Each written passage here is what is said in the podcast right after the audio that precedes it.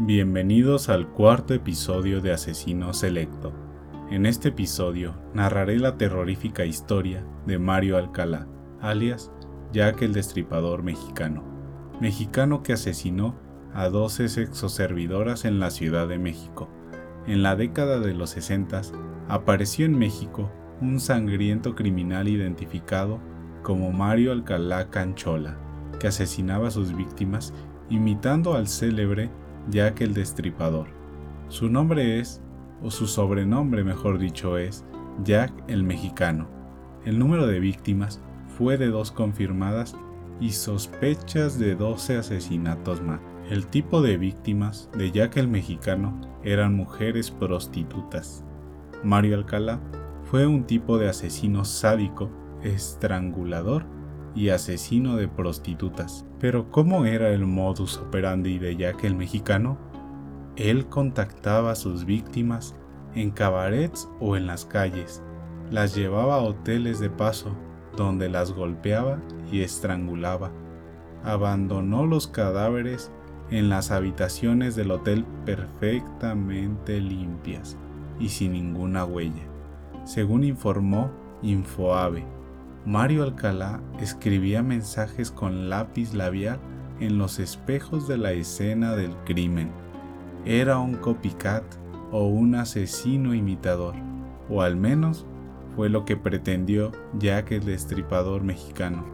Él mismo se autonombró el Jack mexicano. Alcalá nació en una familia con recursos económicos muy bajos. En algunas publicaciones se señala que estuvo en el ejército, pero fue despedido por su incompetencia y falta de disciplina.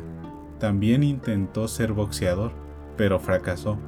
Era ignorante, muy poco agraciado físicamente, y no había logrado nada significativo en su vida. Eso tuvo que haber engendrado en él un terrible complejo de inferioridad. Después de ver frustrados sus sueños, trabajó como policía preventivo bajo la falsa identidad de Fernando Ramírez Luna, y fue ahí donde aprendió a ocultar sus huellas en la escena del crimen. Estos conocimientos posteriormente los aplicaría en sus propios crímenes. Estuvo casado y tuvo varios hijos, pero su matrimonio fue tormentoso. Su esposa durante las investigaciones de los homicidios y el posterior juicio declararía se siente superior a todo aquel que lo rodea. ¿Cómo fueron los crímenes de Macario Alcalá? El 20 de septiembre de 1962 fue hallado en la habitación de un hotel de la colonia Guerrero de la Ciudad de México el cadáver de Julia González Trejo, prostituta que trabajaba en un bar cercano la noche anterior al hallazgo, Macario había conocido a la mujer y había contratado sus servicios sexuales. Eran las 11.30 de la noche para cuando ambos arribaron al hotel. Alcalá, quien fue quien pagó la habitación, se registró bajo el nombre falso de Fernando García. Ya estando instalados en la habitación, Alcalá y González mantuvieron relaciones sexuales Posteriormente, Julia González exigió el pago acordado por sus servicios. Alcalá se negó. Él desde un principio tenía claras sus intenciones. Después de ser arrestado, Mario Alcalá declararía fríamente cómo había asesinado a Julia. La sujeté para amedrentarla, así, dramatizando físicamente la escena ante la policía con la mano derecha, girando los dedos hacia la derecha de su cuello, vi que se desmayaba. La escena del crimen que la policía encontraría ese 20 de septiembre parecía el escenario de una puesta escénica. El cuerpo fue colocado desnudo sobre la cama tendida.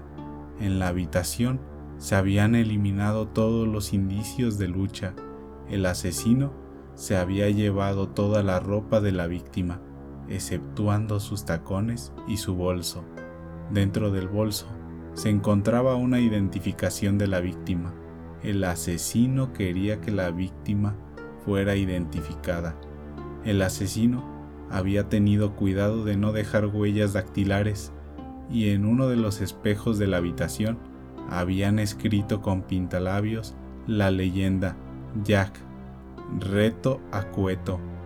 Cueto era el apellido del jefe de la policía. El crimen de Julia González fue por el cual Macario fue investigado y capturado, pero posterior a su captura fue relacionado y encontrado culpable de un segundo asesinato, el de una mujer que nunca se pudo identificar, ocurrido unos meses atrás. Su cuerpo había sido encontrado desnudo en el baño de una habitación de hotel. El asesino se había llevado toda su ropa e identificaciones, si es que las hubiera tenido. De la habitación también se habían eliminado las huellas de lucha, pero no había ningún mensaje. Además de estos dos crímenes, por lo menos otras doce mujeres más habían sido halladas muertas en habitaciones de hotel, en fechas cercanas a las de estos dos crímenes confirmados y en circunstancias muy similares. Prostitutas estranguladas y desnudas, la habitación limpia y ordenada. A esto se le suma el hecho de que muchos allegados de Alcalá declararon que éste solía hablar de asesinatos de prostitutas, aún antes de que se hablara de ellos en los medios de comunicación. Daba detalles de los crímenes que se supone nadie sabía porque no habían sido filtrados a la prensa y se mostraba molesto si la persona con quien estuviera hablando no supiera nada al respecto. ¿Y cómo fue el perfil psiquiátrico de Macario Alcalá? Tras la muerte de Julia, especialistas del Instituto de Investigación Criminalística de México desarrollaron un perfil del asesino. Es un exhibicionista complejado. El hecho de que hubiera escrito un mensaje en la luna de un espejo demuestra que quiere ser tomado en cuenta y que su delito trascienda. Actuó con serenidad, lo cual quedó comprobado por el hecho de haberse llevado la ropa de Julia. También procuró no dejar huellas digitales. Se trata también de un individuo de bajo estrato, ya que ni siquiera pudo escribir correctamente Jack.